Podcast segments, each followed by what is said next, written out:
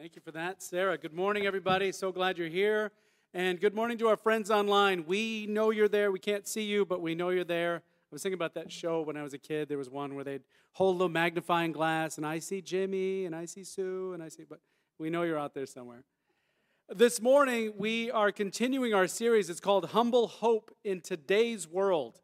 And it's a study of the letters that Paul wrote to the Thessalonian church long ago that continue to speak fresh to us today.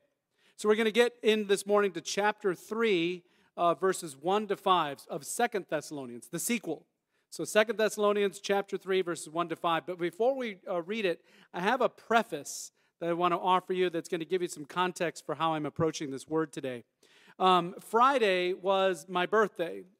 And I don't say that to, to get any kind of accolades. No, I really don't, because in the end, it really is just another ring around the trunk. It's really okay. Um, but uh, age aside, that's not really the thing. What makes my birthday special to me is that it was 22 years ago on that day that I surrendered my life to Christ. And, and that, to me, is worth celebrating. You see, before, before that, that day, August 21st, uh, before that day, I know I would have looked just like Nicodemus. When Jesus, he was having this conversation with Jesus, and Jesus told, Hey, look, in order to experience eternal life, you know, you have to you have to have a new birth. You have to have a new birth from above. You have to be born again or born again from above. And I'm and like Nicodemus, like, wait, what, what do you even mean by that? And I know I would have had the exact same expression like, what do you mean I have to be born again or born from above? But I have to tell you, that's exactly what happened to me. That's exactly what happened to me that night. It really was a rebirth, a restart, or, or if you're a technical person, an entire system wipe and reboot, you know? What happened to me that night of August 21st, 22 years ago, still fuels my passion for ministry and especially for evangelism because I, I, was lost and, and then I was found. And I know and can testify to the power of the gospel to create new life in the heart of someone who receives it. Before August 21st, that day, I was a, a terribly prideful person. I was callous to the needs of anyone around me. And I, to be honest, I could not love anyone besides myself. And that evening, uh, just before 9:22 that that night, I was confessing all that before God. I, I was alone, in in painful detail. Lord, you know how prideful I am. You know how callous I am and you have you have seen that I there's something wrong. I cannot love anyone except myself in, in painful detail. And I remember confessing all that before God and then being overwhelmed by the weight of his forgiveness. And then after that, I literally put my hands up in the air. Again, I was by myself. And it looks like a surrender because it is. I, I surrendered. And I said, I, I give up. I give up my life to you, Lord. And if you want to take any scrap of this junk pile and use it for yourself, then, then you can have it. Use me for your glory. Whatever you, you want, I, I'm, I'm yours. And here I am, 22 years later. And it was what happened that night, that conversion, that experience of being born again, that fuels my passion for ministry even today. Because I, I know, I know the power of the gospel to bring new life to anyone who believes it. Now, I know for some people, I've been around the church now enough, not just here, even, even the wider church, other churches, uh, that that can be confusing language, even in the church. What, what do you mean you got to be born again or you got to you get, you get a new start? Maybe it's frustrating too for some people. Uh, maybe it's language that you're, you're not used to hearing about you know, how people come to faith. And I, I know it's a phrase, this idea of being born again or, or born from above and, and, and fresh start and coming to new faith. It's, it's been abused maybe some ways and, and misused maybe in other ways. But I, I agree with Paul. I, I'm not ashamed of the gospel. He wrote this in Romans 1 16.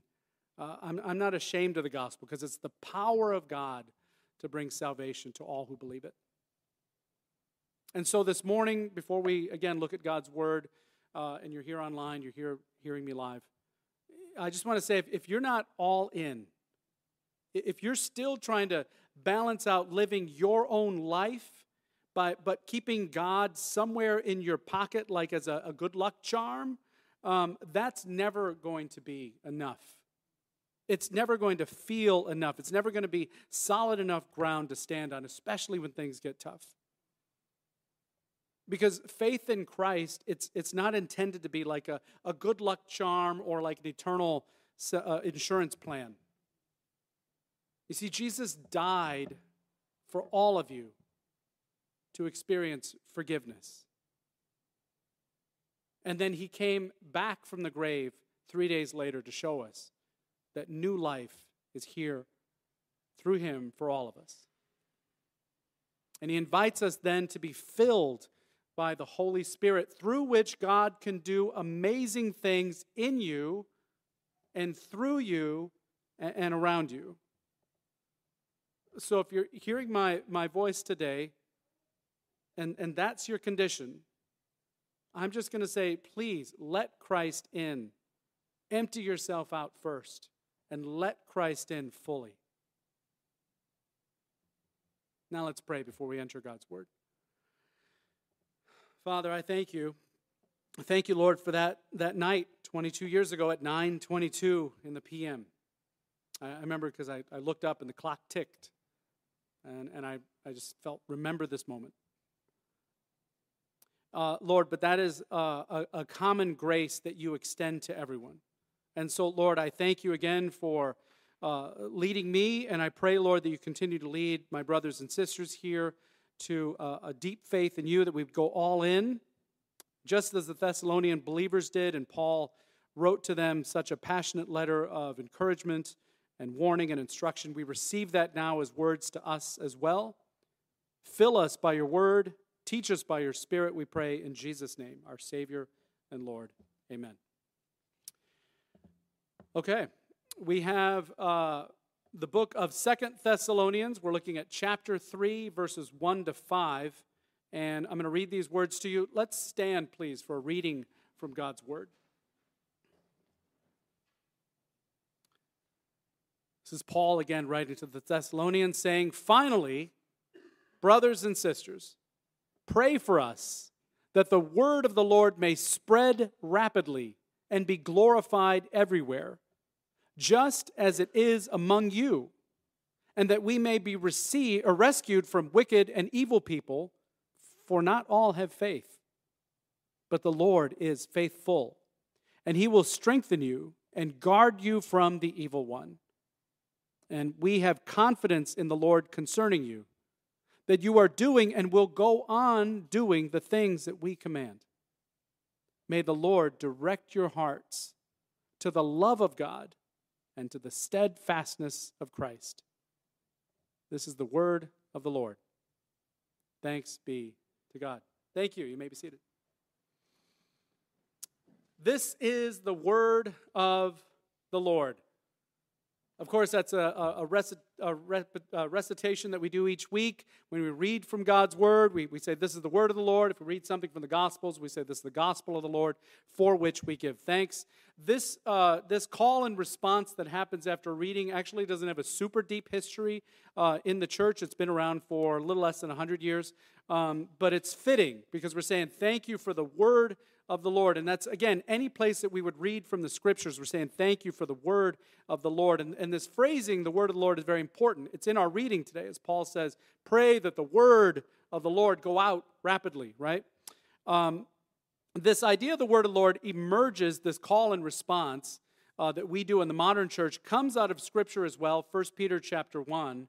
uh, when Peter is writing, and he's saying, Now that you have purified your souls by your obedience to the truth, so that you have a genuine mutual love, love one another deeply from your heart. You have been born anew. This is 1 Peter 1, verse 23. You have been born anew, not of perishable, but what is an imperishable seed through the living and enduring Word of God. And then verse 25, he says, That word of the Lord is good news that was announced to you. And then we would naturally respond, Thank you, thank you for the word of the Lord. So, again, this is a phrase that's, that Paul uses at the beginning of our reading here in the letter to the Thessalonians. He says, Finally, brothers and sisters, pray for us that the word of the Lord, thanks be to God, may spread rapidly and be glorified everywhere. And what's particularly interesting about this phrasing that he says, you know, let the word of the Lord spread rapidly, is that he's actually using a, a verb here um, to describe this action that's actually a sports kind of word the spreading rapidly. I, I really imagine that Paul, after if you read you know, his writings in, in the New Testament, he probably actually was a sports fan. Uh, because he uses several different little sports metaphors throughout his writing. So, and he, and you know, if, if you read Paul, you know, he can be a little rough too at times. So he kind of has the temperament of a sports fan too, right? But he uses this word in the original language. It would have been a word normally used for championship runners who, who are running a victory kind of lap. And so that's the idea that the word of the Lord would have this victory lap, but you would picture an athlete, you know, running with, with great strength and full endurance and carrying this victory, this news of this victory out. Uh, so again, it's a sports metaphor that he's using uh, and so to maybe apply it today, I'm going to maybe pull it into something that's that I, as I've been talking about this now through two services, is a moment that I know is, is almost held sacred around here. So forgive me uh, for using this, but I think it's appropriate. Uh, it's it's like this. He wants the word of the Lord to spread rapidly, and it's like this: the the moment that the first baseman caught that final out in 2016, and I can even under your mask, I can see you starting to smile and and you knew it at that moment because i know before that people were on pins and needles like are they going to blow it again? And then he caught that ball at first base and that was it. There was that moment. And instantly the board outside of wrigley field lit up and did this. Cubs win. The cubs are world champions. Never thought you'd see that in your, life. You'll probably never see it again. No Cubs win. Cubs are, are, are world champions. And, and the stadium uh, the, the, was erupting, and the neighborhood around it erupted, and the city around that erupted. And even out here to the suburbs, I was talking to some, this, the reason, this came to mind is I was talking to some neighbors recently, and they were like, oh, I remember that night, even in Western Springs, it was crazy. I mean, you could hear people shouting in their houses, and then people came out of their houses in the neighborhood. We had to just celebrate it with each other, and the entire community was up okay? Now, 2016, we weren't anywhere close to Chicago. We were in Austin. And there were people celebrating down there too. Like, are you kidding me? And suddenly everybody was a Cubs fan. News of that, that out and their win spread rapidly. And it affected everywhere. And people just couldn't help but put their hands up. And this actually had all over the world. I mean, suddenly everybody was a Cubs fan, you know? But everyone like, you're kidding. And and hands go up and you're you're celebrating. This is the sports metaphor that Paul is saying. Pray that the word of the Lord spread rapidly like that and be received and, and uh, with glory. So, in other words, as soon as Jesus did this, which is demonstrate his, his love for us by going to the cross and paying the penalty by his bloodshed for our sin, okay? And then three days later, emerged from that grave alive again and saying, everyone who believes and has faith in this story gets to have eternal life. In other words, Jesus wins. Jesus wins. Jesus wins. As soon as that happened, the church did this. It, should light up. He said that before he even went to the grave. He said, May the church be like a city on a hill, a beacon in a dark place. So, in other words, the church lights up with that good news Jesus wins. And then people around the world and throughout time do this uh, put their hands up and glorify him and worship that because he won and he's sharing that victory with us, and we all get to participate in it. And that's a good news that isn't just contained to a, a season years ago. It's a good news that continues to be celebrated. The victory is here. Jesus wins. Jesus wins. Jesus wins. Pray that the word of the Lord go out rapidly. You see, Paul is telling us that the gospel isn't a good news that we would ever, ever want to sit on or, or keep to ourselves. The gospel, by, by nature, it's a good news that needs to be celebrated, needs to be celebrated and proclaimed everywhere. Pray, he says, that the gospel be spread rapidly, go out like a championship, news of a championship runner. So, our first observation from the text is this evangelism, that sharing of the good news, the gospel, is a partnership that includes the whole church. The, the work of evangelism, which is telling that good news, that story, letting it spread rapidly, is a work that includes everyone, all of us in the whole church. Pray, he says. That's your first effort, that the word go out rapidly and received with glory. Now, you got to remember who he was writing to. The Thessalonians, they were pretty fresh. They had really only come to Christ maybe a couple of months ish before that, and instantly they were attacked for it. What do you mean you're Christians? That's terrible. How dare you follow Jesus? I'll take your business away. I'll take your home away. I'm no longer friends with you. It's like we're not related. They were getting persecuted like crazy. And you kind of think that Paul would write to them about evangelism, be like, hey, look, I know you guys got a lot going on right now. It's okay. Don't worry about it. We'll handle the sharing of the gospel. Don't worry. You guys got enough going on. No, no, no. He says, Pray. You be a part of this too. Pray that the word of the Lord go out rapidly and is received with glory everywhere. Because Paul knows what Jesus called for, that's always been part of the story.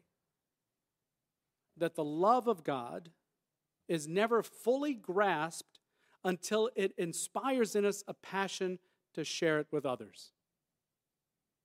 I hope you hear me. The love of God is never fully grasped until it inspires in us a passion to be able to share it with others. This is why it's framed in even the good the great commandment that Jesus said and be fulfilled there. You will love the Lord your God with all your heart, mind, soul and strength and you will love your neighbor. Well, how do we love them? By telling them the good news. Jesus wins. Jesus wins. Let me take you back to that night of August 21st. It was sometime after 9:22 p.m. I drove over to my friend's house and they had been so patient to like just embrace me as their brother and I got to see how Christian people could live that was really sweet and genuine. You know, they, they just really modeled it well. Not perfectly, but just modeled it well. And so after 922 prayer, I was like, I'm going to go over their house. And so I went over and knocked on their door, and it was a little bit late, but they opened up and let me in. And, you know, I, just, I remember saying, like, hey, um, I just, you know, uh, prayed the prayer and uh, gave my life to Christ. And I just remember them being so overjoyed. They were like, that's so great and then invited me in and i know like uh, you know snacks came out it was like a little little feast party but then the other weird thing happened she started pulling her phone out and they started calling people that i didn't know and like simon just gave his life to christ and they hold the phone and over the speaker you hear people like yeah man that's so great oh that's so great we've been praying for you man we've been praying for you for so long i'm so excited this is so awesome it's like what are you talking i don't even know you i don't even know who this is it was it was their their group like their rooted group their fellowship group and they had been telling him, hey, we got to pray for this guy. I, I, think the Lord is really calling his heart. And I was like, what do you mean? You, you, you've been praying for me? You care about me? Yeah, their prayers were part of that effort that God used to bring the gospel into my heart. And I was instantly welcomed then into the friendship, fellowship of the church through that. I already had friends and I didn't even know them. Which brings me again to my uh, second observation from the text that we participate in the work of evangelism through our prayers and our proclamation. We participate in the work of evangelism through our prayers and through our proclamation. Again, we've already heard Paul say, pray. Join us in prayer that the word of the Lord would go out and spread everywhere rapidly and be glorified everywhere, just like it was with you. And then he goes on to bless them and say, May the Lord direct your hearts to the love of God and to the steadfastness of Christ. May the Lord direct your hearts to the love of God. Already talked previously how the love of God is something fully grasped, would create in us a desire and urgency to share it with others. It's, it's almost too much to hold on for just me. It's like you've got an ever flowing bucket of popcorn. You just got to invite people in to, to feast on it with you. Remember again the Thessalonian believers, they were, they were pretty fresh to faith. They really had just come to faith not long before that. But as Paul wrote in his introduction to them in the first letter of Thessalonians, uh, to the Thessalonians, he's like, and, and you guys, you became an example to all the believers in, in Macedonia and Achaia. For the word of the Lord had sounded forth from you, not only in Macedonia and Achaia, but it's going out every place that your faith in God has become known. We don't even need to talk about it anymore. In other words, their conversion story was so powerful that news of that was, was filling churches with excitement, and other people were coming to Christ just based on their testimony. And they weren't even the ones saying it. But the new, they were all in. That's what was exciting about the Thessalonian believers. They were all in, man. They were all in. So, how could you be used to help further the evangelistic movement of the church? And a quick note when you really start investing yourself in evangelism and, and helping the church grow and reaching new people for Christ, I'll be honest, it fuels your faith. It really does fuel your own faith. But how can you be used to further the evangelistic movement of the church? Well, number one, pray about it. Pray about it. This is a very dense community, meaning like the houses are very close to one another and the communities kind of blend over. You don't know what town you're in just based on one road passing over. So it's very connected. And I just see a billion people here that, that need to hear about the love of God, especially now of all times. So we can begin to pray about that and, and add that to your prayers, Lord. Will you help this church, which has been standing in this spot for more than a hundred and something years, continue to be a beacon for others to come and to learn about the love of God shown to us in Christ? Pray for that. Pray about that. If you're not sure how to pray, talk to one of us pastors, Lars, Joy, or I. Ask us how you can pray and get involved through your proclamation. Use your own story of faith. Where did you come to faith? Where did the revelation of God's love uh, come alive to you? Where did you get it? Was it through a relational witness, kind of like me? Was it through a church outreach? Was it through a, a trusted friend? Uh, was it a, a program or a class at the church that it just clicked for you? Was it at youth group? Children's ministry? Was it in confirmation class? Where did you, you, you finally get it? God loves me so much that He sent Jesus to forgive my sin and, and offer me new life. Wherever you, wherever that hit you first, that's a great place to start investing. That's a great place for you to go back because you can say, I was right there. I was right here where you are right now. That's the work of evangelism. Brings me to my third observation from the text because I know we start to hear these things and instantly go back to, like, but, oh, I'm not really doing it well enough. I don't know if I had the time. It's really crazy right now with everything going on. Third observation from the text we need to pray for protection against evil which is always trying to discourage the mission. As Paul writes, he says, at the same time you're praying for the gospel to go out, pray for us too. Pray for us too, um, because the enemy is always at work. The enemy is always at work. Pray for us too that we'd be rescued from wicked and evil people. Not everybody, not everyone has faith, but the Lord is faithful and He'll strengthen you and guard you from the evil one. So pray for us. We're having a hard time with evil, wicked people that are trying to discourage the mission. Not everybody has faith. Pray for yourselves, too, that you'd be able to have strength to resist the evil one. Paul was concerned that a wicked and evil presence was keeping the gospel, trying to keep the gospel from spreading. And that is a work that the enemy continues to do today. Tries to discourage the church, tries to discourage believers individually, stands in opposition to the gospel. Huh? Shh, shh, shh, nobody wants to hear it. This idea of wicked and evil, not evil we kind of understand, opposite of God, opposed to God. Wickedness means uh, like trickery or unexpected ways, clever, right? And so, through clever and unexpected ways, the enemy's always trying to trip up and discourage the work of evangelism in the church and in your own heart. But again, we accept that as believers, we are called to be in partnership for the rapid sharing of the gospel into the world, but we cannot ever deny the influence of evil. I was reading a book recently called The Gospel How the Church Portrays the Glory of Christ. And it reminded me that Satan is always at work trying to keep up step with God and trying to discourage the church from doing its work and from the gospel from working out in your heart.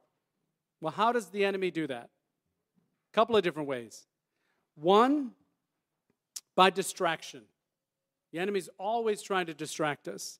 We have never had a time, I think, in the history of the world where we are more instantly entertained than we are today.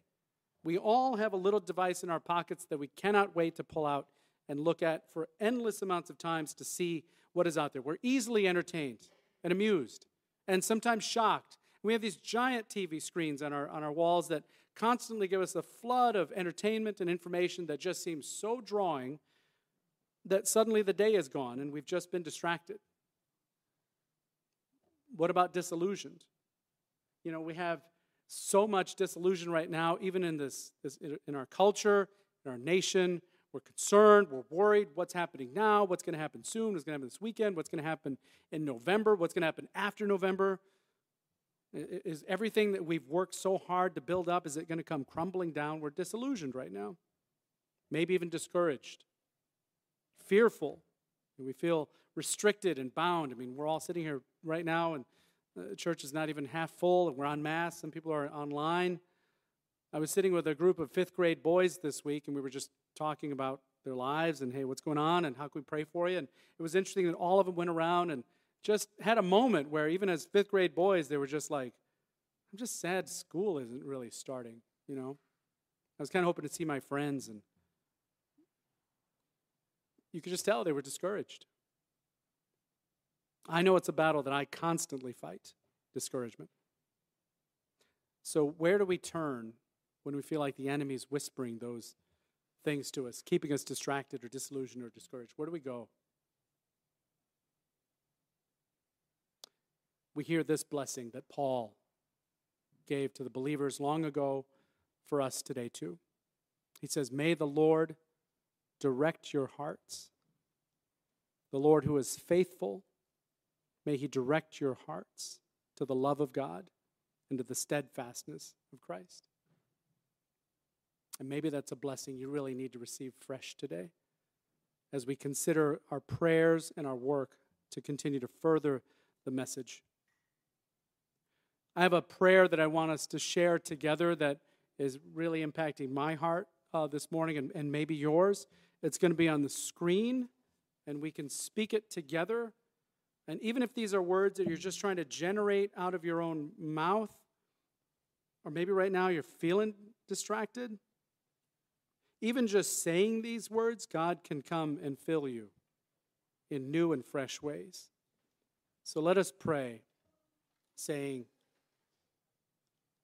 Our Father, we hear you calling us into partnership with you, and by your Holy Spirit, calling us together in sharing the good news to the ends of the earth. Lord, revive our stale hearts today. Remind us of your own story of salvation when your grace entered into our hearts. Restore to us the joy of your salvation. Give us new urgency to pray and to speak of your love with those around us. And we ask that you would guard our hearts from all evil, rescue us from distraction disillusion, and discouragement. Direct us to your love, O Lord, and to your grace, Lord Jesus. In your name we pray. Amen. Let's stand together.